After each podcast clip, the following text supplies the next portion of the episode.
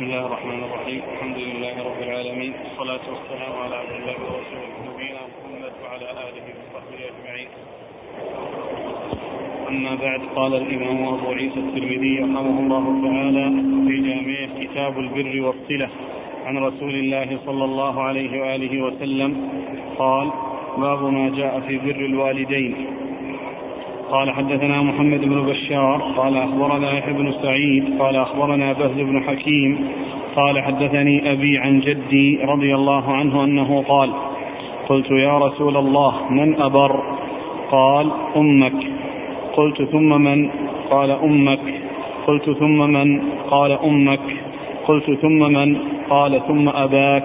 ثم الأقرب فالأقرب. قال وفي الباب عن أبي هريرة وعبد الله بن عمر وعائشة وأبي الدرداء رضي الله عنهم قال أبو عيسى وبهز بن حكيم هو أبو معاوية بن حيده القشيري.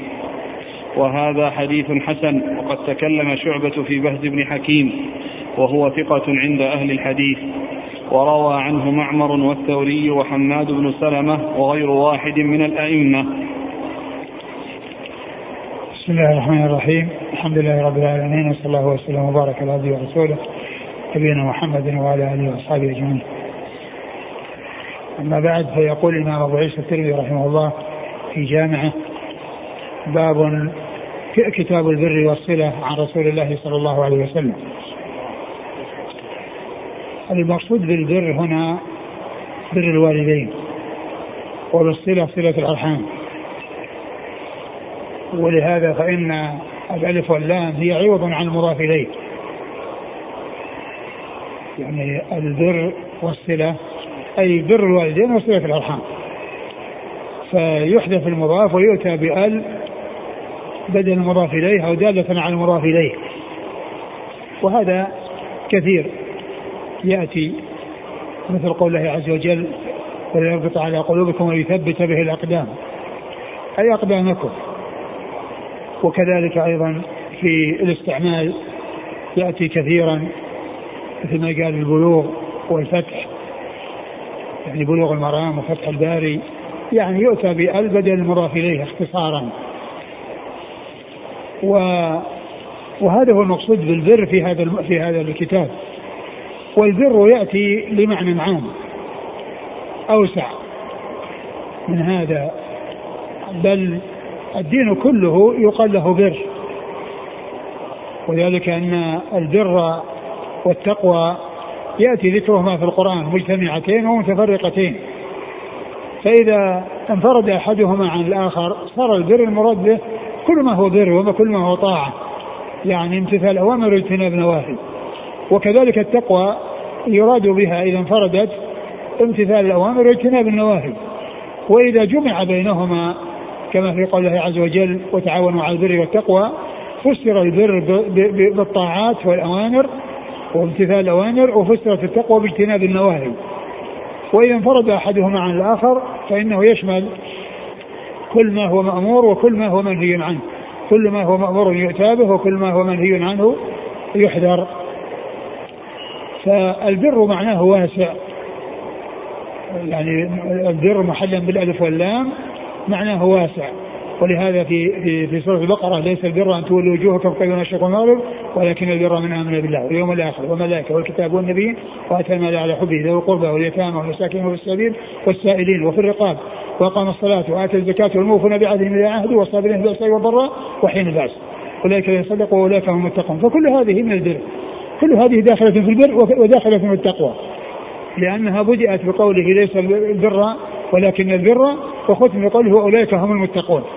وأولئك هم المتقون أي الذين جمعوا بين هذه الصفات ومعلوم أن منها ما هو اعتقاد ويعني ما يتعلق بالقلوب ومنها ما يتعلق بالجوارح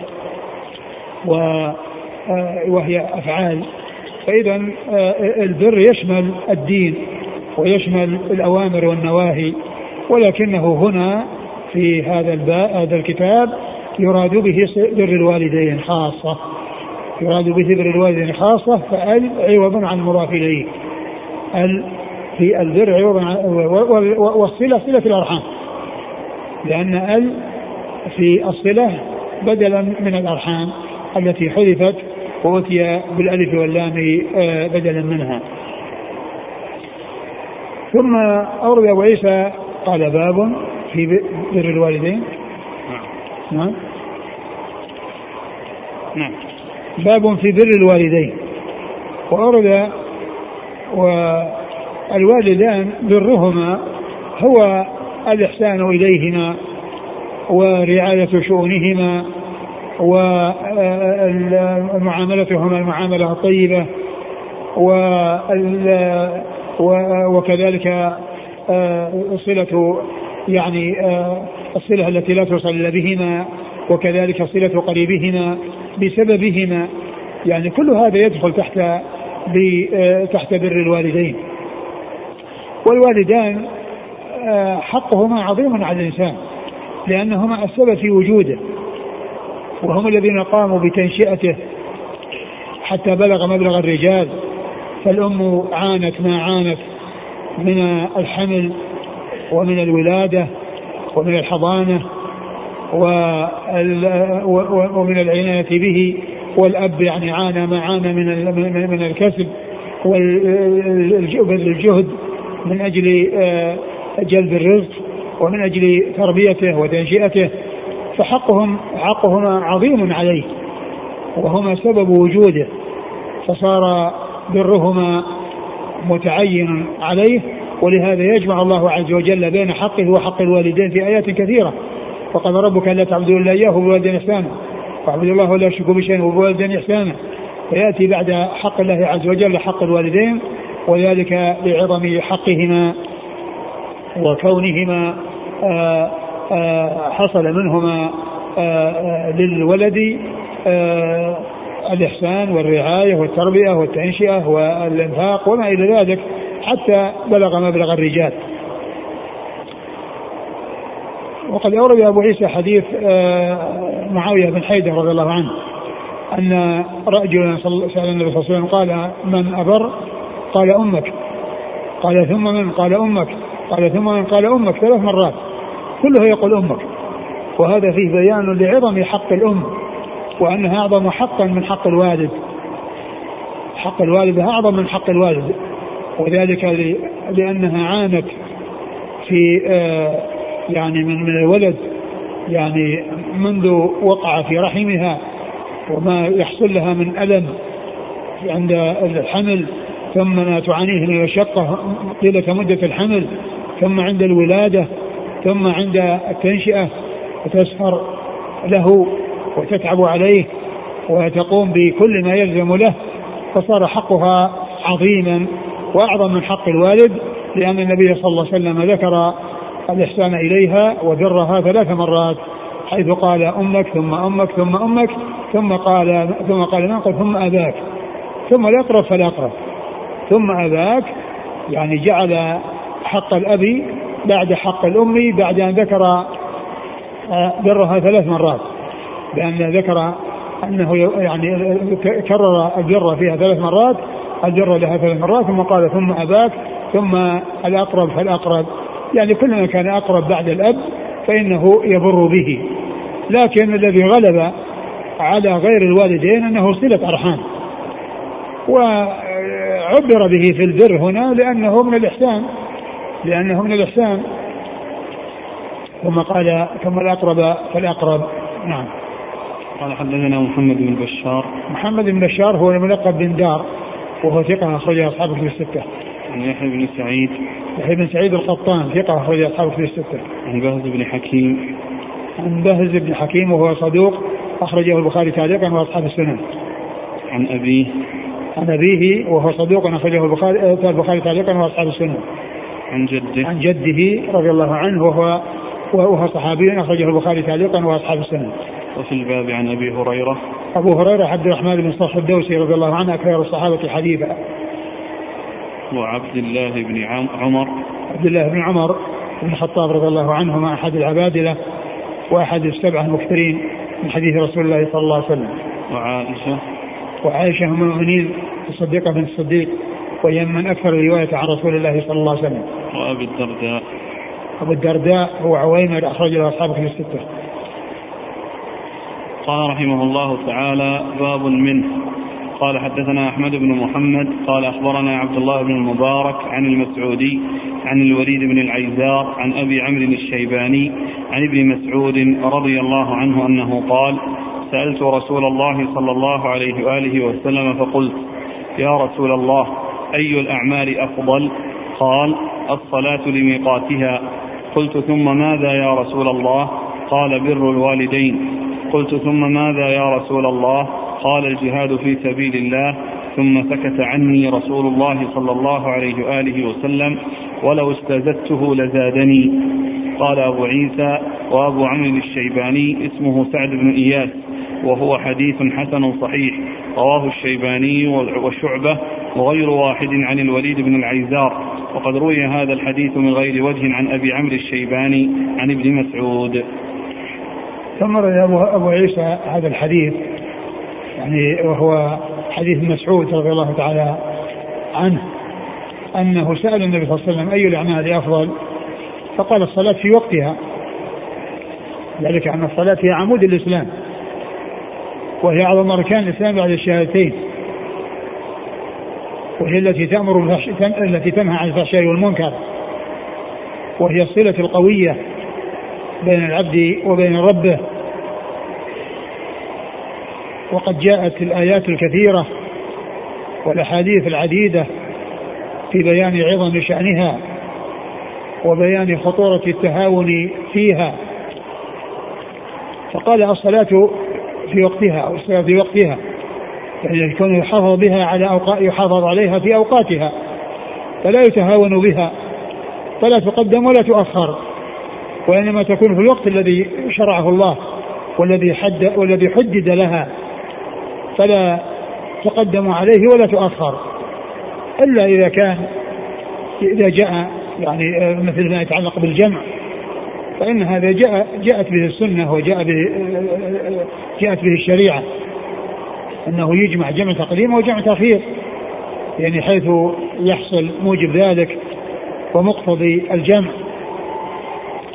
وإلا فإن الصلاة تصلى في أوقاتها ولا تؤخر عنه. والإنسان لا يؤخر الصلاة عن وقتها بأي حال من الأحوال. ما دام ما دامت ما دام عنده شيء من الحياة وما دامت روحه في جسده فإنه يصلي صلاته في وقتها على حسب حاله وعلى حسب قدرته. إن كان يستطيع أن يؤديها على التمام والكمال وعلى أكمل وجه فعل وإلا يؤديها على حسب حاله. ولا يؤخرها عن وقتها بانتظار شيء بل لا بد من أدائها في وقتها لأنها لا تؤخر عن وقتها إلا إذا كان الإنسان يعني حصل له نوم أو, أو يعني أو, أو نسيان فهذا معذور. وقد قال عليه الصلاة والسلام من نسي صلاة أو نام عنها بل يصليها إذا ذكرها لا كفارة إلا ذلك. والصلاة هي عمود الإسلام كما بين ذلك رسول الله صلى الله عليه وسلم حيث قال في وصيته لمعاذ بن جبل ورأس الأمر الإسلام وعموده الصلاة وذروة سنامه الجهاد في سبيل الله. ثم قال قال ثم ثم ثم ماذا يا رسول؟ ثم ماذا يا رسول الله؟ قال بر الوالدين. بر الوالدين وهو الإحسان إليهما ورعاية شؤونهما والقيام بمصالحهما وإراحتهما والإحسان يعني وصلة رحمهما وكذلك أيضا بعد وفاتهما يعني يصل يعني أهل ودي أبيه ومن كان له صلة بأبيه. وذلك كله من حق الوالد على الولد ومن بر الوالدين. ثم قال ثم قال الجهاد في سبيل الله. والجهاد في سبيل الله يعني من أعظم الأعمال. ومع ذلك قدم عليه بر الوالدين إذا كان محتاجين إليه. ولهذا الرسول صلى الله عليه وسلم لما سأله رجل أو رجل عن الجهاد في سبيل الله قال حي والداك؟ قال نعم. قال فيهما فجاهد. وذلك لعظم شأنهما. ولهذا فإن الجهاد لا بد فيه من إذنهما واستئذانهما. وأن الإنسان يعني يخرج الجهاد بإذنهما. إذا خرج الجهاد يكون بإذنهما. لأن حقهما مقدم على غيرهما على غيره من الحقوق. ولهذا قدمه على الجهاد في سبيل الله في بيان الفضل والأفضلية. نعم. قال حدثنا أحمد بن محمد. أحمد بن محمد هو هو مردوية وهو ثقة أخرجه البخاري والترمذي والنسائي. والنسائي. عن عبد الله بن عبد الله بن المبارك المروزي وهو ثقة أخرجه أصحاب كتب الستة. عن المسعودي. عن المسعودي هو عبد الرحمن آه، بن عبد الله المسعودي وهو صدوق. أخرجه البخاري تعليقا وأصحاب السنن. أخرجه البخاري تعليقا وأصحاب السنن. عن الوليد بن العيزار عن الوليد بن عزار وهو ثقة. أخرجه البخاري ومسلم والترمذي والنسائي. نعم. عن أبي عمرو الشيباني. النبي عمرو الشيباني اسمه سعد بن بن إياس وهو ثقة أخرجه أصحاب كتب الستة. عن ابن مسعود. عن عبد الله بن مسعود الهذلي رضي الله عنه أخرج له أصحاب كتب الستة.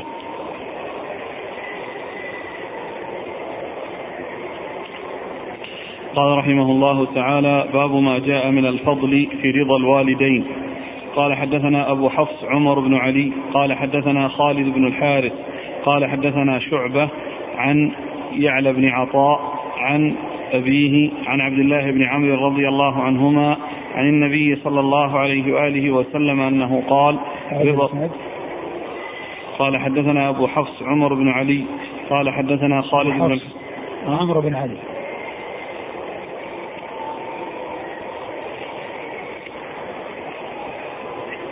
قال حدثنا أبو حفص عمرو بن علي قال حدثنا خالد بن الحارث قال حدثنا شعبة عن يعلى بن عطاء عن أبيه يعلى.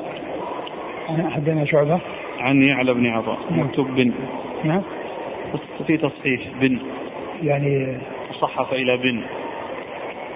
بين إيش؟ بين بين شعبة. شعبة وبين نعم. نعم. يعني شعبة عن عن يعلى بن عطاء. عن يعلى بن عطاء عن أبيه عن عبد الله بن عمرو رضي الله عنهما عن النبي صلى الله عليه وآله وسلم أنه قال رضا الرب في رضا الوالد وسخط الرب في سخط الوالد. قال حدثنا محمد بن بشار قال حدثنا محمد بن جعفر عن شعبة عن يعلى بن عطاء عن أبيه عن عبد الله بن عمرو نحوه ولم يرفعه وهذا أصح. قال أبو عيسى وهكذا روى أصحاب شعبة عن شعبة عن يعلى بن عطاء عن أبيه عن عبد الله بن عمرو موقوفا. ولا نعلم أحدا رفعه غير خالد بن الحارث عن شعبة. وخالد بن الحارث ثقة مأمون.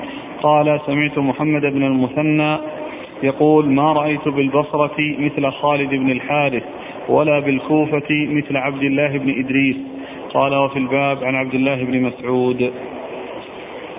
ثم أورد أبو عيسى هذه الترجمة هي باب في الفضل في رضا الوالدين. باب في الفضل في رضا الوالدين يعني في في الفضل في الفضل. باب ما جاء من الفضل في رضا يجب الوالدين. ما جاء من الفضل في رضا الوالدين يعني أن أن أن أن, أن رضا الوالدين يعني يعني آه، فيه فضيلة وله منزلة ومكانة عند الله عز وجل ومن يحصل ذلك له فإنه يحصل رضا الله عز وجل برضا والديه فيعني فرضا الوالدين فيه فضل عظيم لمن حصل منه آه، القيام بحقوق والديه وإرضائهما وإدخال السرور عليهما وارتياحهما بسببه فإن في ذلك فضل عظيم وثواب جزيل وأجر من المولى سبحانه وتعالى. ثم اورد أبو عيسى هذا الحديث أن النبي صلى الله عليه وسلم قال رضا الله في رضا الوالد وسخط الله في سخط الوالد. وهذا يشمل الوالد ال- ال- ال- ال- الأب والأم لأن كل منهما والد وكل منهما له ولادة بل حق الأب أعظم من حق الأب كما عرفنا في الحديث الأول. و و- وهذا يدل على فضل يعني رضا الوالدين. وأن كل إنسان يرضي والديه ويدخل السرور عليهما أن أجره عظيم وانها يعني وأن في ذلك رضا الله عز وجل لأن لأن في ذلك تنفيذ لما أوصى الله به عز وجل ولما حث عليه ورغب فيه وهو بر الوالدين حيث جاء في آيات كثيرة يقرن الله عز وجل فيها بين حقه وبين حق الوالدين. فإن من يعني حصل منه إرضاء الوالدين يكون في ذلك رضا الله سبحانه وتعالى لأن الله تعالى أمر له ورغب فيه وحث عليه فمن حصل منه ذلك فإنه يحصل رضا الله عز وجل لقيامه بتنفيذ ما أمر به وبما أرشد إليه ودعي إليه ورغب فيه. وكذلك أيضا مقابل ذلك يعني سخط الله بسخط الوالدين وأن أن من أسخطهما أو عقهما فإن ذلك يعني فيه الإثم العظيم وفيه معصية لله عز وجل ومخالفة لأمره في البر ووقوع فيما حذر منه من العقوق فيكون في ذلك سخط الله سخط الله عز وجل. فإن في سخطهما سخط الله وفي في وفي برهما وفي برهما وفي رضاهما رضا الله عز وجل فيكون في ذلك ترغيب وترهيب. وهذا وهذه من النصوص التي جمع فيها بين الترغيب والترهيب. وكثيرا ما يأتي في الكتاب والسنة الجمع بين الترغيب والترهيب. فإن فيه ترغيب في بر الوالدين وترهيب من عقوقهما وحصول السخط آه، منهما يعني على على ولدهما اللذان كان وهما وهما اللذان كان السبب في وجوده وقد أحسن إليه فيحسن إليهما كما احسن كما أحسن إليه كما الله عز وجل وقال ربك الا تعبدوا إلا إياه وبالوالدين إحسانا وبالوالدين إحسانا فجمع بين حقهما وبين حقه سبحانه وتعالى ثم قال إما يبلغن عندك الكبر أحدهما أو كلاهما فلا تقل لهما أف ولا تنهرهما وقل لهما قولا كريما وخذ لهما جناح الذل رحمه وقل رب ارحمهما كما ربياني صغيرا. نعم. قال حدثنا أبو حفص عمرو بن علي. أبو حفص أبو حفص عمرو بن علي هو الفلاس وهو ثقة اخرجه أصحاب الكتب الستة وهو شيخ لأصحاب الكتب الستة. عن خالد بن الحارث. خالد بن الحارث الهجيمي وهو ثقة أخرج له أصحاب الكتب الستة. عن شعبة.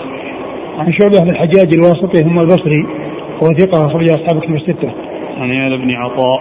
عن يعلى بن عطاء وهو ثقة أخرج البخاري جزء القراءة ومسلم وأصحاب السنن. عن أبيه عطاء العامري وهو مقبول أخرج البخاري في المفرد وأبو داود والترمذي والنسائي. نعم. عن عبد الله بن عمرو. عبد الله بن عمرو بن العاص رضي الله تعالى عنهما أحد العباد الأربعة وأخرج حديث أصحاب الكتب الستة. قال حدثنا محمد بن بشار عن محمد بن جعفر محمد بن جعفر هو ملقب غندر ثقة أخرج أصحابه في الستة. قال رحمه الله تعالى قال حدثنا ابن أبي عمر قال حدثنا سفيان بن عيينة عن عطاء بن السائب كتب الهجيمي. الهجيمي هذه يعني خطأ يعني جاءت في هذه النسخة. وعطاء بن السائب هو ليثي يعني هو هو ليثي وليس هو ثقفي هو ثقفي وليس يعني هجيمي. والهجيمي هم بطن من, من تميم نزلوا محلة بالبصرة. وعطاء بن السائب كوفي وعطاء بن السائب كوفي ليس بصريا وهم بطن من تميم أو جماعة من بني تميم سكنوا البصرة آه، ولهم محلة ينسبون إليه تنسب باسمهم فيقال الهجيمي نسبة إلى المحلة أو نسبة إلى القبيلة الذين هم بطن من, من تميم. ويعني وعطاء بن السائب ليس كذلك وقد جاء في يعني هذه النسخة ولعل أن فيه انتقال من آه، الحارث الذي مر في الإسناد السابق الحارث آه، خادم الحارث هو الهجيمي. خادم الحارث هو الهجيمي.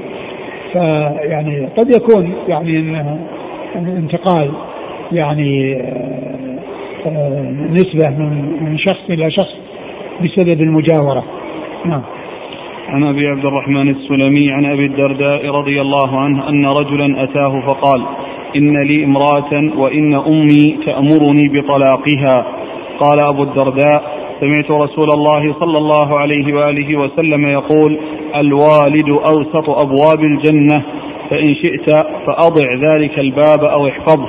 قال وقال ابن أبي عمر ربما قال سفيان إن أمي وربما قال أبي. وهذا حديث صحيح وأبو عبد الرحمن السلمي اسمه عبد الله بن حبيب. وهذا الحديث أيضا الصحابي من هو؟ أبو الدرداء. نعم. أبو الدرداء. حديث أبو الدرداء رضي الله عنه. يعني أن رجلا جاء النبي صلى الله عليه وسلم وقال إن لي زوجة وإن أمي تأمرني بطلاقها. فقال الوالد أوسع أوسع أوسط. أوسط أبواب الجنة فإن شئت فأضع ذلك أحفظ ذلك الباب ووضعه أو احفظ ذلك الباب ووضعه يعني وذلك بأن تطيع والدتك وأن تحقق رغبتها. ولا شك أن هذا يعني متعين إذا كان هناك سبب يقتضيه وأمر يقتضيه لكون الزوجة تسيء إليها وأنها تعاملها معاملة سيئة. وأنها تقوم يعني آه، بأمور لا تنبغي في حقها. وأما إن كانت الزوجه يعني مستقيمة وصالحة وما يحصل منها شيء ويعني وهي مظلومة والأم هي تكون هي الظالمة فإن الإنسان يحرص على إرضاء أمه وعلى بيان يعني آه، آه، بيان موقفه وأن المرأة يعني ما حصل منها يعني شيء يقتضي ذلك. وأن الظلم يعني ليس بطيب وأن أنه ينبغي يعني لها أن يعني آه، آه، آه، تتقي الله عز وجل وأن لا يحصل من يعني منها يعني إساءة إليها أو تسبب في الإساءة إليها. فإذا كانت الزوجة هي الظالمة وأن أنه حصل منها أمر يقتضي ذلك فإن تحقيق رغبة الأم إن هذا أمر مطلوب. ولكن إذا عرف العكس وأن الزوجة أن الأم هي الذي حصل منها الظلم فإن الرسول صلى الله عليه وسلم يقول انصر أخاك ظالما أو مظلوما. قال كيف أنصره أنصره مظلوما كيف أنصره؟ قال تمنعه من الظلم. ويحسن معاملة لأمه ويرفق بها ويبين له خطورة يبين لها خطورة الفراق وأنه ليس هناك أمر يقتضي ذلك. ويعاملها معاملة طيبة ويتكلم هذا الكلام اللين والكلام الطيب. ويسعى ويعمل أيضا على أن زوجته يعني آه، تسعى إلى يعني كسب رضاها وإلى الإحسان إليها وأن آه، آه، تقوم يعني بما يلزم لأمه. فالحاصل المسألة فيها تفصيل. لا يقال إنه بمجرد ما تطلب الأم من ولدها الطلاق أو الوالد من ولده الطلاق ثم ليس هناك أمر يقتضيه إلا يعني شيء في النفس أو يعني حسد أو غيره وما إلى ذلك فإن الذي ينبغي هو آه، الاعتدال والتوسط وعدم آه، الظلم فإذا كانت الزوجة مظلومة والأمر واضح أنها مظلومة فإنه يسعى إلى إزالة الظلم عنها وإلى إزالة الظلم عن الظالم الذي الذي ظلم نعم. قال حدثنا ابن أبي عمر ابن أبي عمر هو العدني محمد بن يحيى صديق صحيح مسلم والترمذي والنسائي بن ماجه. عن سفيان بن عيينة. سفيان بن عيينة ثقة أخرجه أصحاب كتب الستة. عن عطاء بن السائب. عطاء بن السائب هو ثقة أخرجه البخاري وأصحاب السنن وهو قد اختلط. صدوق اختلط. وهو صدوق اختلط وسفيان ممن روى عنه قبل الاختلاط. عن أبي عبد الرحمن السلمي. وهو عبد وهو عبد الله بن حبيب. نعم. عبد الله بن حبيب أخرجه أصحاب كتب الستة. عن أبي الدرداء. أبي الدرداء أخرجه أصحاب كتب الستة. قال رحمه الله تعالى باب ما جاء في عقوق الوالدين قال حدثنا حميد بن مسعدة قال حدثنا بشر بن المفضل قال حدثنا الجريري عن عبد عن عبد الرحمن بن أبي بكرة عن أبيه رضي الله عنه أنه قال قال رسول الله صلى الله عليه وآله وسلم ألا أحدثكم بأكبر الكبائر قالوا بلى يا رسول الله. قال الإشراك بالله وعقوق الوالدين. قال وجلس وكان متكئا فقال وشهادة الزور أو قول الزور. فما زال رسول الله صلى الله عليه وآله وسلم يقولها حتى قلنا ليته سكت. قال وفي الباب عن أبي سعيد. قال أبو عيسى هذا حديث حسن صحيح. وأبو بكرة اسمه نفيع بن الحارث. ثم أبو عيسى هذه الترجمة باب في عقوق الوالدين. كما ذكر بر الوالدين ويعني فضله وعظم ثوابه ذكر حقوق الوالدين وخطره ويعني وكذلك عقوبة يعني من آه، يحصل منه العقوق. وكما أمر الله عز وجل بعبادته وببر الوالدين وصلة والإحسان إليهما فإنه في هذا الحديث لما ذكر الكبائر ذكر الشرك ثم ذكر عقوق الوالدين. ذكر الشرك الذي هو يعني أظلم الظلم وأبطل الباطل وهو صرف حق الله إلى غير الله ثم ذكر عقوق الوالدين. فلما ذكر الكبائر ذكر أكبر الكبائر الذي هو الشرك ثم عطف عليه أو جاء بعده بذكر عقوق الوالدين. وهذا مثل ما جاء في الآيات الأخرى التي فيها الأمر بعبادة الله وحده والوصية للوالدين. هنا يعني في مقابل ذلك بيان خطورة الإشراك بالله وبيان خطورة عقوق الوالدين وقد رتب هنا كما رتب الأوامر في باب الأوامر في آه، آه، آه، ذكر حق الله حق الوالدين بعد حق الله عز وجل. وهنا ذكر ذكر خطورة عقوق الوالدين بعد خطورة الإشراك بالله سبحانه وتعالى. وقد أورد أبو عيسى حديث أبي بكر رضي الله عنه أن النبي صلى الله عليه وسلم قال ألا أخبركم بأكبر الكبائر؟ ألا أخبركم بأكبر الكبائر؟ ألا أخبركم؟ ألا أحدثكم بأكبر الكبائر؟ ألا أحدثكم بأكبر الكبائر. يعني هذا بيان أن الكبائر فيها كبير وأكبر وبعضها أعظم من بعض. وذكر يعني هذه الأمور الثلاثة التي جاءت في هذا الحديث وأنها من أكبر الكبائر. أولها الإشراك بالله عز وجل وهو صرف حق الله إلى غير الله وعبادة غير الله معه. ولهذا لما جاء في الحديث أي الذنب أعظم عند الله؟ أي الذنب أعظم عند الله؟ قال أن تجعل الله ندا وهو خلق. أن تجعل لله ندا وهو خلق. تعبد مع الله غيره مع أنه هو الذي خلقك وأوجدك. وذلك الذي تعبده معه لا يخلق شيئا. كما قال الله عز وجل آه، في آه، في آه، إن الذي تدعون من دون الله عباد أمثالكم. إن الذي تدعون من دون الله عباد أمثالكم. كيف يعبد مخلوق كان عدما فأوجده الله؟ ولهذا قال أن تجعل له ندا وهو خلقك. فذكر أكبر الكبائر الذي هو الشرك الذي هو أظلم الظلم وأبطل الباطل وهو الذنب وهو الذنب الذي لا يغفر. كما قال الله عز وجل إن الله لا يغفر أن يشرك به ويغفر ما دون ذلك لمن يشاء.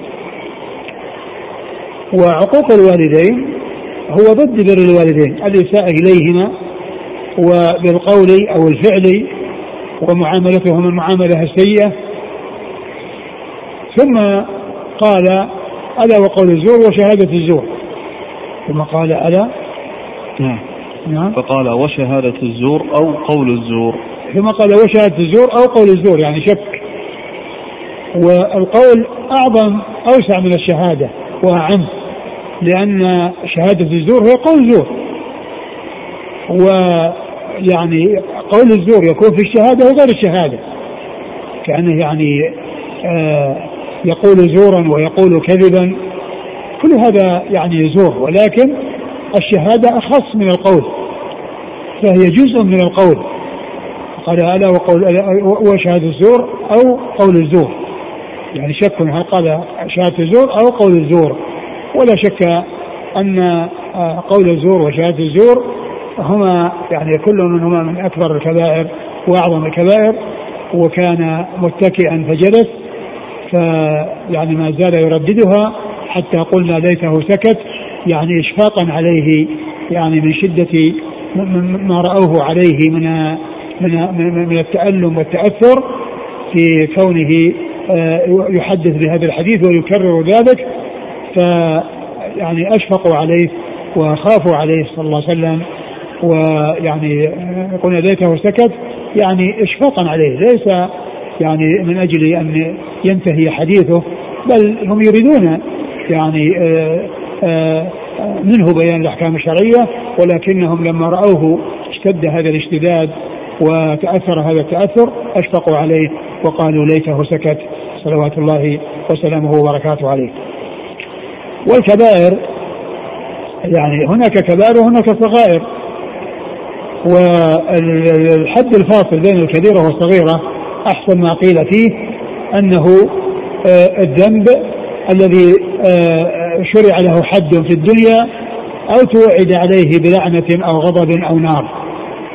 يعني توعد عليه بعقوبة يعني في الآخرة هي كونه يعني ملعون أو كونه يعني متوعد بغضب أو بنار فإن هذا هذه علامة الكبائر أو هذا أحسن ما قيل.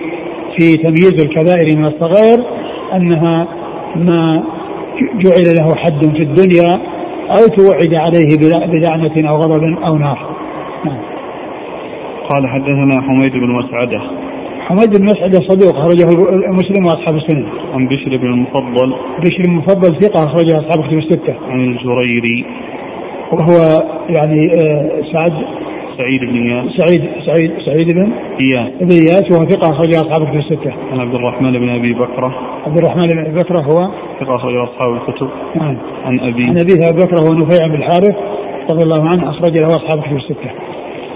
قال حدثنا قتيبة قال حدثنا الليث بن سعد عن ابن الهاد عن سعد بن إبراهيم عن حميد بن عبد الرحمن عن عبد الله بن عمرو رضي الله عنهما أنه قال قال حدثنا قتيبة قال حدثنا الليث بن سعد عن ابن الهاد عن سعد بن إبراهيم عن حميد بن عبد الرحمن عن عبد الله بن عمرو رضي الله عنهما أنه قال قال رسول الله صلى الله عليه وآله وسلم من الكبائر أن يشتم الرجل والديه.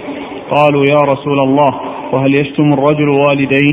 قال نعم يسب أبا الرجل فيشتم أباه ويشتم أمه فيسب أمه. ثم وليس حديث عبد الله بن عمرو العاص رضي الله عنهما أنه قال من الكبائر أن أن يسب ويشتم. أن يشتم. أن يشتم الرجل والديه. من الكبائر يشتم الرجل والديه. فاستعظموا ذلك. قالوا كيف يشتم الرجل والديه؟ الرجل يشتم والديه؟ فقال نعم يسب أبا الرجل فيسب أباه ويسب أمه ويسب أمه. يعني معناه يتسبب. يعني يعني يكون تسبب في وصول الشتم اليهما فهو لم يباشر لم يباشر شتمهما ولكنه تسبب فيه لأنه شتم أبا رجل فذلك الرجل شتم أباه فإذا كان متسببا وهذا من الذرائع التي توصل إلى المحرم لأن يعني سب والدي الرجل يعني ذريعة إلى أن ذلك الرجل يسب أباه فيكون الرجل آه، شاتما لأبيه أو أمه أو سابا لأبيه وأمه لتسببه في وصول الشتم إليهما والمسبة إليهما. من الكبائر يشتم الرجل والديه. فاستعظموا ذلك. وقال كيف يشتم الرجل والديه؟ هذا صعب. يعني هذا أمر خطير. يعني الرجل يشتم أباه أو يشتم أمه. قال نعم يسب أبا الرجل فيسب أباه ويشتم أمه ويشتم أمه فيشتم أمه. يعني معناه بالتسبب وإن لم يكن هناك مباشرة. وهذا يبين لنا أن كون الإنسان يعني يكون سبابا وشتاما ويكون يجري على لسانه الكلمات القبيحة يضيفها إلى الناس فيضيفونها إليه أو يضيفها إلى والديه فيضيفونها إلى والديه فإن ذلك يجر الضرر عليه وعلى غيره. يعني يكون هو جنى على نفسه وجنى على غيره بتسببه نعم. قال حدثنا قتيبة. قتيبة بن سعيد ثقة أخرج أصحاب الكتب الستة. عن الليث بن سعد. ثقة أخرج أصحاب الكتب الستة. عن ابن الهاد.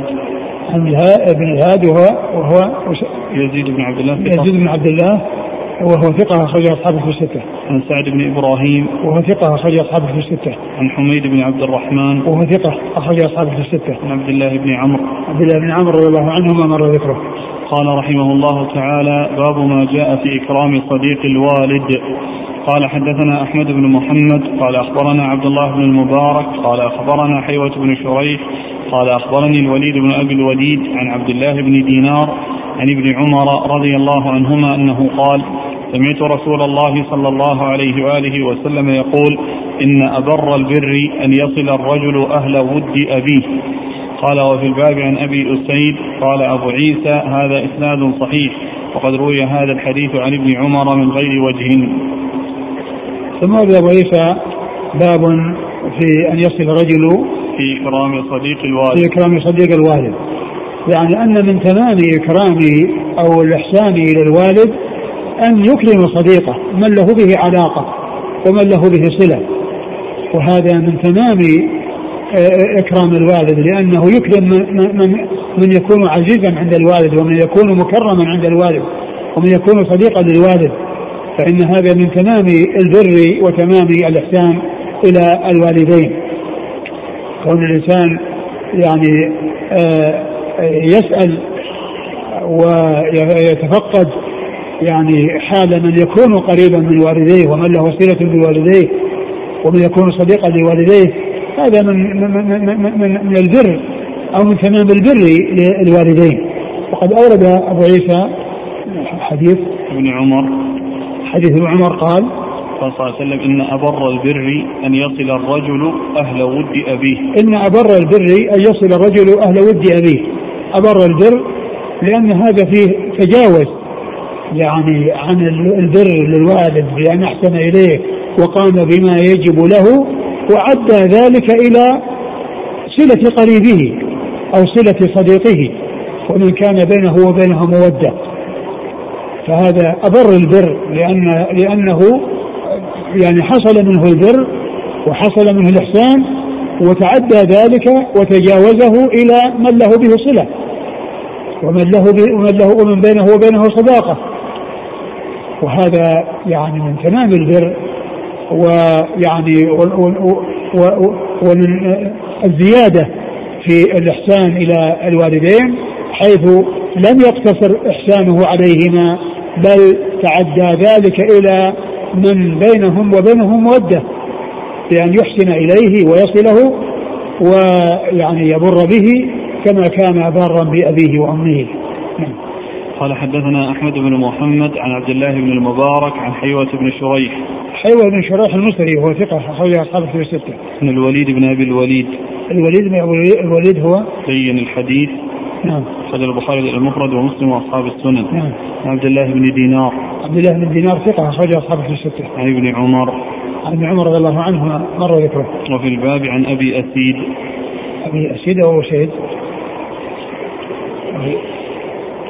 هو ابن من؟ نعم. من هو؟ إذا كان ابن ثابت لا هو يعني هو فيه ثلاثة. قال أبو أسيد لكن الشارح ما ذكر شيئا عنه.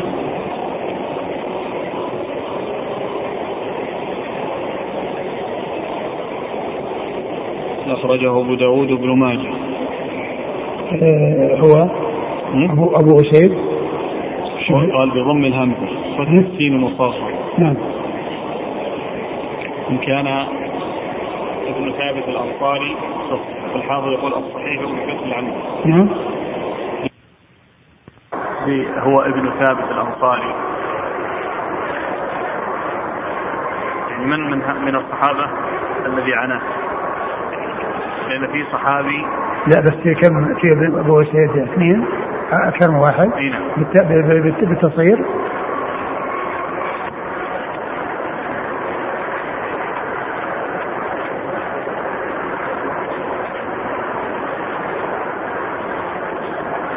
أولهم هذا الذي قال أبو أسيد ابن ثابت الأنصاري الصحيح فيه فتح الهمزة. قاله الدار من خرج له؟ الترمذي والنسائي. نعم. الثاني أبو أسيد فتح الهمزة بس هذا ما ما ضبطه أبو أسيد ذكره بعده. ها؟ ذكره بعده على نعم، طول؟ نعم. نعم. ثم آخر واحد أبو أسيد الساعي أبو أسيد أي هو إذا الثاني يكون مثل الأول. لأنه يذكر الضبط عند الأول. ثم الذين يعني يأتون بعده مثله. ثم إذا يعني جاء يعني من يعني ضبطه يختلف يعني ذكره وقد يكون واحدا وقد يكون متعددا الحاصل أنه يضبط في الأول ثم من يأتي بعده مثله في الضبط. وإذا كان يختلف في الضبط مثل أسيد فإنه يذكره. هنا والثاني ذاك والثاني ما خرج له. أسيد بن أبي أسيد أبو أسيد البراد صوابه أبو سعيد. أسيد بن أبي أسيد هذا أبو داود. أبو داود فقط. طيب هذا هو ليس هو الثاني الثالث. الثالث أبو أسيد الساعدي مالك بن الربيع أخرجه أصحاب الكتب. وطبقتهم؟ صحابة. نعم نعم صحيح نعم صح. أقول هم صحابة نعم. هو الشارح ذكر أنها اللي بالتصريف إلا هذا أسيد بن أبي أسيد لا هذا مو بصحابة. يبقى عندنا الآن اثنان. من هو؟ أسيد بن أبي سعيد أيوه، الثاني عندنا اللي رواه أبو داود. أي هذا مو بصحابة نعم. هذا فصار عندنا اثنين. هذا هو أبو أسيد بن ثابت الأنصاري الصحيح فتح الهمزة. نعم. أو أبو أسيد الساعدي مالك بن ربيع. نعم. مقتضى على على كل يعني والثاني خرجه الجماعة. نعم. هو الأول الترمذي والنسائي. والنسائي. نعم. قال رحمه الله تعالى باب ما جاء في بر الخالة. قال حدثنا سفيان بن وكيع. قال حدثنا أبي عن إسرائيل. قال وحدثنا محمد بن أحمد وهو ابن مدوية. قال حدثنا عبيد الله بن موسى عن إسرائيل واللفظ لحديث عبيد الله عن أبي إسحاق الهمداني عن البراء بن عازب رضي الله عنه عن النبي صلى الله عليه وآله وسلم أنه قال الخالة بمنزلة الأم. وفي الحديث قصة طويلة وهذا حديث صحيح. قال حدثنا أبو كريب قال حدثنا أبو معاوية عن محمد بن سوقة عن أبي بكر بن حفص عن النبي صلى الله عليه وآله وسلم نحوه ولم يذكر فيه عن ابن عمر وهذا أصح من حديث أبي معاوية. وأبو بكر أعد أعد أعد خلل منزلة الأم. الحديث الأول. حدثنا سفيان بن وكيع. نعم. قال حدثنا أبي عن إسرائيل. قال وحدثنا محمد بن أحمد وهو ابن مدوية نعم. قال حدثنا عبيد الله بن موسى عن إسرائيل واللفظ لحديث عبيد الله عن أبي إسحاق الهمداني عن البراء بن عازب عن النبي صلى الله عليه وسلم أنه قال الخالة بمنزلة الأم نعم. وفي الحديث قصة طويلة وهذا حديث صحيح نعم. قال حدثنا أبو كريب قال حدثنا أبو معاوية عن محمد بن سوقة عن أبي بكر بن حفص عن النبي صلى الله عليه وسلم نحوه ولم يذكر فيه عن ابن عمر. هو فيه سقط حديث قبل هذا يعني عند في هذه النسخة. يعني لأن هذا الحالة هذا الذي ذكره هو تابع الحديث الذي سقط. سقط في هذه النسخة حديث كامل. وفي النسخ الأخرى هو موجود. نعم. يكون الإكمال يعني أتى بطرف الإسناد الأول على الصواب. حدثنا أبو كريب. نعم. قال حدثنا أبو معاوية عن محمد بن سوقة عن أبي بكر بن حفص. نعم. بعده بدأ الصف عن ابن عمر. نعم. عن ابن عمر جاب الحديث. لا أي نعم. أي نعم. ثم بعد ذلك أتى بطريقة ثانية. لكن الطريقة الثانية كذلك فيها سقط يعني سقط منها أشياء هنا. أن عن ابن عمر أن رجلا أتى النبي صلى الله عليه وسلم فقال يا رسول الله إني أصبت ذنبا عظيما فهل لي من توبة؟ فقال هل لك من أم؟ قال لا. قال هل لك من خالة؟ قال نعم. قال في برها وفي الباب عن علي والبراء بن عازب. ثم قال حدثنا ابن أبي عمر. قال حدثنا سفيان عن محمد بن سوقة. هنا يستقبل هذا نعم عن محمد بن سوقة عن أبي بكر بن حفص عن النبي صلى الله عليه وسلم نحوه ولم يذكر فيه عن ابن عمر. وهذا أصح من حديث أبي معاوية. وأبو بكر بن حفص هو ابن عمر بن سعد بن أبي وقاص. نعم. آه ثم ورد أبو عيسى هذا باب باب الخالة؟ ما جاء في بر الخالة. ما جاء في بر الخالة. آه لما ذكر يعني الوالدين وبرهما وتحريم عقوقهما وذكر من له يعني قرابة من من من أحدهما هو الخالة التي هي بمنزلة الأم وهي أخت الأم. فأورد في ذلك هذين الحديثين. الحديث الأول أن النبي قال الخالة بمنزلة الأم يعني أنها في الاحترام والتوقير والإكرام والرعاية والإحسان إليها. والحديث الثاني قال إني أصبت ذنبا عظيما. ذنبا عظيما. قال هل لك من أم؟ قال لا. نعم. قال هل لك من خالة قال نعم. قال فبرها. فبرها. وهذا يعني يبين أن أن أن بر الخالة يعني أن فضله عظيم وشأنه كبير. ثم أيضا يعني هذا الحديث يدل على أن الحسنات تمحو السيئات لأنه ذكر أنه أصاب ذنبا عظيما. ثم قال يعني بر خالتك يعني فيكون هذا يمحو ذلك الذنب. ففيه دليل على يعني أن الحسنات يعني تمحو آه، السيئات وذلك بتكفير يعني الذنب الذي حصل بسبب البر والإحسان الذي حصل إلى الخالة. نعم. قال حدثنا سفيان بن وكيع. سفيان بن وكيع هو صدوق ابتلي بوراقه فنصح فلم ينتصح نعم فسقط نعم حديثه. نعم. أخرجه الترمذي وابن ماجه. نعم. عن أبيه. وأبوه وكيع ثقة أخرج أصحابه في الستة. عن إسرائيل. عن إسرائيل ثقة أخرج أصحابه في الستة. قال وحدثنا محمد بن أحمد وهو ابن مدوية. نعم. صدوق صدوق الترمذي. نعم. عن عبيد الله بن موسى. وهو ثقة أخرج أصحابه في الستة. عن إسرائيل. عن أبي إسحاق الهمداني. أبو إسحاق الهمداني هو السبيعي. عمرو بن عبد الله الهمداني السبيعي يعني الهمدان نسبة عامة وسبيع نسبة خاصة.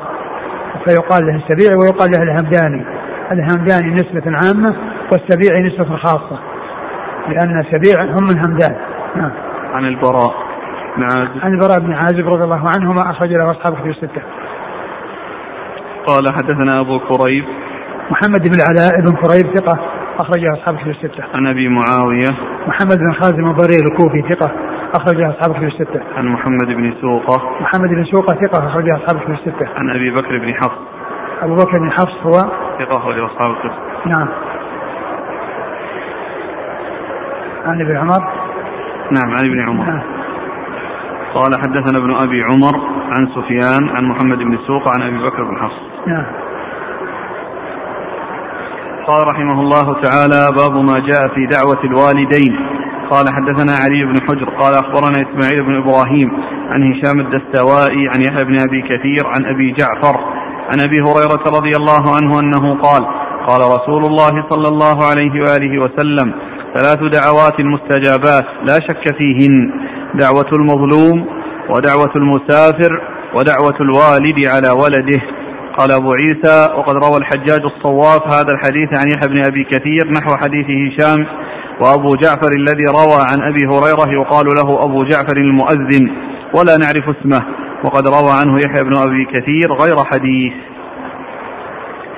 ثم أبو عيسى آه هذه الترجمة وهي في دعوة الوالد. يعني أن الوالد له دعوة مستجابة وأنه ممن تستجاب دعوته يعني على ولده وأن على الوالد الولد أن يحذر أن يعرض نفسه لدعوته عليه. وقد أورد أبو عيسى هذا الحديث عن النبي صلى الله عليه وسلم أنه قال ثلاث دعوات مستجابات لا شك فيهن دعوة المسافر دعوة المظلوم ودعوة المسافر ودعوة الوالد على ولده. ودعوة الوالد على ولده. فهذا يعني فهذه فهذه يعني ثلاث أو ثلاثة دعواتهم مستجابة وهم الذين جاءوا في هذا الحديث المظلوم والوالد على ولده والمسافر. دعواتهم مستجابة. الله تعالى يتقبلها ويستجيب دعاء الداعين بها. نعم. قال حدثنا علي بن حجر.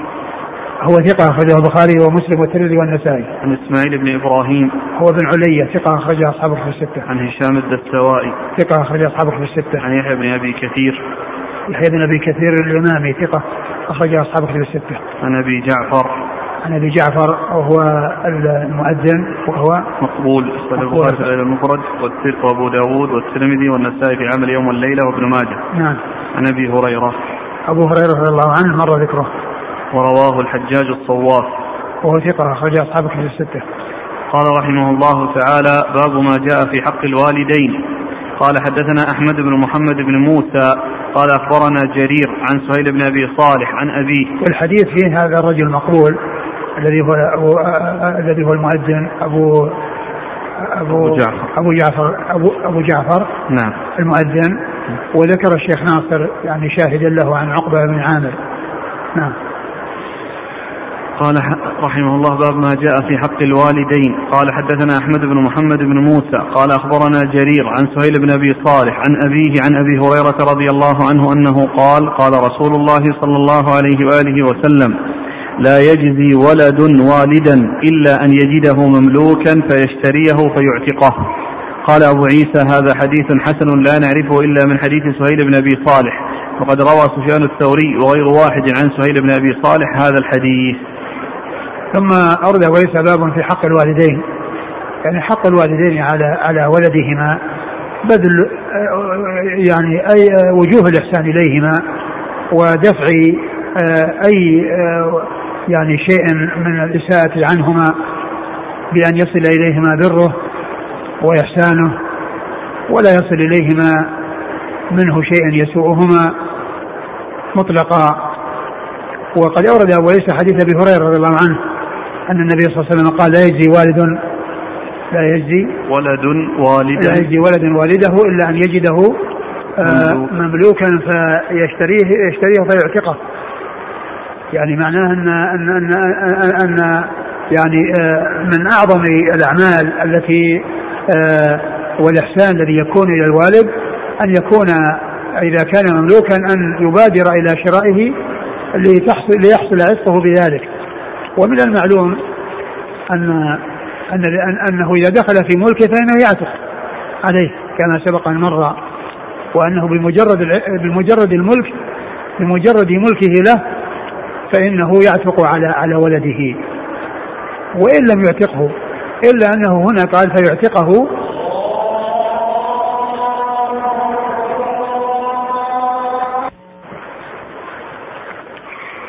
والمعنى أن من أعظم الإحسان الذي يكون من الولد للوالد أن يكون والده مملوكا رقيقا فيبادر إلى شرائه ليحصل به ليحصل له العتق بهذا الشراء.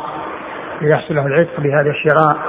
فيكون آه يعني شراؤه من أجل تخليصه من العبودية وكونه يصير حرا ويسلم من الرق. فهذا من أعظم ما يكون من الإحسان من الولد للوالد. نعم. قال حدثنا أحمد بن محمد بن موسى عن جرير. آه جرير بن عبد الحميد الضبي الكوفي ثقة أخرجه أصحابه في الستة. عن سهيل بن وأحمد بن محمد بن موسى هو أحمد بن محمد الذي كان يروي عن عبد الله بن مبارك. كان أحيانا يأتي به ولا ولا يعني وهنا قال أحمد بن محمد بن موسى. نعم. آه، عن جرير بن عبد الحميد الضبي الكوفي ثقة أخرج أصحابه في الستة. عن سهيل بن أبي صالح. سهيل بن أبي صالح صدوق أخرج أصحابه في الستة وروايته في البخاري مقرون وأبوه أبو صالح السمان ذكوان ثقة أخرجه أصحابه في الستة عن أبي هريرة رضي الله عنه وقد مر ذكره. قال رحمه الله تعالى باب ما جاء في قطيعة الرحم قال حدثنا ابن أبي عمر وسعيد بن عبد الرحمن قال حدثنا سفيان بن عيينة عن الزهري عن أبي سلمة قال اشتكى أبو الرداد الليثي فعاده عبد الرحمن بن عوف رضي الله عنه فقال خيرهم وأوصلهم ما علمت أبا عبد الرح... أبا محمد. فقال عبد الرحمن سمعت رسول الله صلى الله عليه وسلم يقول قال الله أنا الله وأنا الرحمن خلقت الرحم وشققت لها من اسمي فمن وصلها وصلته ومن قطعها بتته. قال وفي الباب عن أبي سعيد وابن أبي أوفى وعامر بن ربيعه وأبي هريرة وجبير بن مطعم رضي الله عنهم. قال أبو عيسى حديث سفيان عن الزهري حديث صحيح وروى معمر هذا الحديث عن الزهري عن أبي سلمة عن رداد الليثي عن عبد الرحمن بن عوف. ومعمر كذا يقول قال محمد وحديث معمر خطأ. ثم أبو عيسى باب في قطيعة الرحم. قطيعة نعم الرحم. نعم. باب في قطيعة الرحم. قطيعة الرحم هي ضد صلة الرحم. يعني صلة الرحم الإحسان إلى ذوي رحمة من أقاربه وقطيعتها الإساءة إليهم و آه، يعني حصول آه، الحاق الضرر بهم أو يعني حصول آه، يعني أي شيء يكون فيه وحشة وبعد أو تباعد وتنافر بينه وبين أقاربه وبين ذوي قرابته. ثم ورد أبو عيسى حديث عبد الرحمن بن عوف. عبد الرحمن بن عوف رضي الله تعالى عنه أن النبي صلى الله عليه وسلم قال إن قال الله عز وجل أن الرحمن وهي الرحم. ان الرحمن. خلقت الرحم. خلقت الرحم وشققت لها اسما من اسمي. فمن وصلها وصلته ومن ومن قطعها كتبته نعم. آه الرحمن الله عز وجل من أسمائه سبحانه وتعالى الرحمن. والرحم مأخوذة من يعني من اسم الله عز وجل ومشتقة من اسم الله عز وجل. فمن وصلها فالله تعالى يصله ومن قطعها فالله تعالى يبته ويقطعه. وهذا من الجزاء من جنس العمل فالذي يعني يصل الرحم يحصل له أن يوصل وأن يحصل إليه الخير والإحسان. ومن قطع الرحم فإنه يعاقب بمثل ما عاقب به وهي أن يبت ويقطع. والجزاء من جنس العمل. ويأتي في السنة المطهرة حديث كثيرة فيها الجزاء من جنس العمل سواء في الخير أو في الشر مثل قول مثل, مثل ما جاء في الحديث آآ آآ آآ حديث أبي هريرة الذي في الصحيح الذي يقول فيه من نفس عن مسلم كربة نفس الله عنه بكربة من كرب يوم القيامة.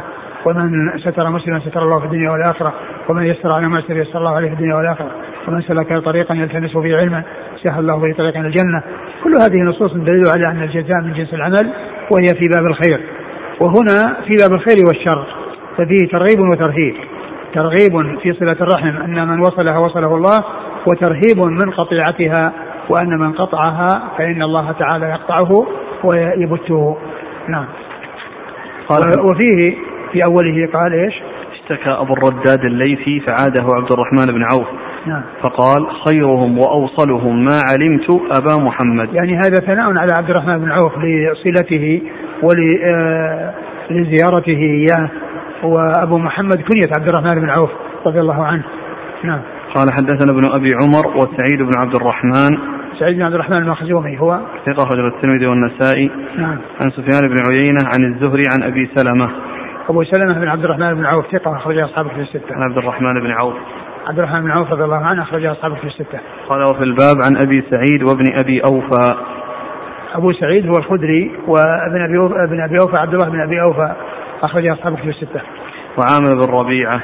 وعامر بن ربيعة أخرج له. أصحاب الكتب. نعم. وأبو هريرة وجبير بن مطعم. جبير بن مطعم النوفلي أخرج له أصحاب الكتب الستة. قال وروى معمر هذا الحديث عن الزهري عن أبي سلمة عن رداد الليثي. رداد الليثي هو؟ مقبول صحيح البخاري في المفرد وأبو داود. نعم. قال ومعمر كذا يقول قال محمد وحديث معمر خطأ. نعم. قال رحمه الله تعالى باب ما جاء في صلة الرحم. قال حدثنا ابن أبي عمر. والله تعالى أعلم وصلى الله وسلم وبارك على نبينا محمد وعلى آله وأصحابه أجمعين. جزاكم الله خيرا وبارك الله فيكم ونفعنا الله بما سمعنا وغفر الله لنا ولكم وللمسلمين أجمعين.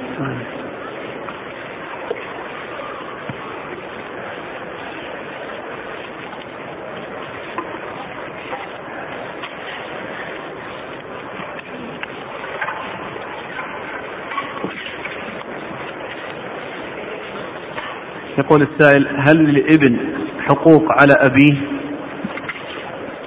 نعم يعني الإحسان إليه وتربيته وتنشئته ويعني آآ آآ يعني إطعامه وكسوته والنفقة عليه يعني ما دام يعني محتاجا إليه. هذه هي حقوق الوالد الولد على الوالد يعني تربيته وتنشئته وكسوته وإطعامه وإسكانه والإنفاق عليه هذا هو حقه. هل يجب استئذان الوالدين حتى في جهاد الدفع لإخراج الكافر من بلاد المسلمين؟ آه آه إذا هجم الكفار على بلد من بلاد المسلمين فإن الكل يعني أهل ذلك البلد فإنهم يقومون. وأما كونه يعني سيذهب إلى بلد آخر يعني حصل يعني فيه فإن هذا لا بد فيه من استئذان الوالدين. يقول السائل والد يأمر ولده بإعفاء لحيته. وتقصير ثوبه. يأمر؟ يأمر ولده بإعفاء لحيته وتقصير ثوبه. فإذا لم يطع الولد هل يأثم؟ أولا يعني يجب عليه أن يطيع الله عز وجل قبل أن يطيع والده لأن هذا الذي يأمر به الوالد هو طاعة الله عز وجل كونه يأمر بإعفاء لحيته يعني لا يحلقها لأن هذا هذا أمر من الله هذا أمر جاءت به الشريعة. أحفوا الشوارب وأعفوا اللحى وقال أرخوها وقال وفروها. فهو يعني أمر منه بالمعروف أمر منه لولده بالمعروف وان يستقيم على طاعة الله وكذلك يقصر ثوبه لا يكون مسبل حتى لا يعرض نفسه للوعيد الذي آه، جاء عن النبي صلى الله عليه وسلم أنه قال ثلاثة لا يكلمهم الله ولا ينظر إليهم يوم القيامة ولا يزكيهم ولا عذاب أليم. المسبل والمنان والمنفق سلعته بالحلف الكاذب. ف آه، يعني يجب عليه أن يطيع الله عز وجل يعني قبل أن يعني آه، يحصل منه الأمر آه، أو الأمر من الوالد والوالد يعني أمره هذا أمر معروف ونهي عن المنكر وتذكير له وحرص على سعادته ونجاته وعدم تعريضه للعقوبة. جزاكم الله خيرا سبحانك اللهم وبحمدك أشهد أن لا أنت أستغفرك وأتوب إليك.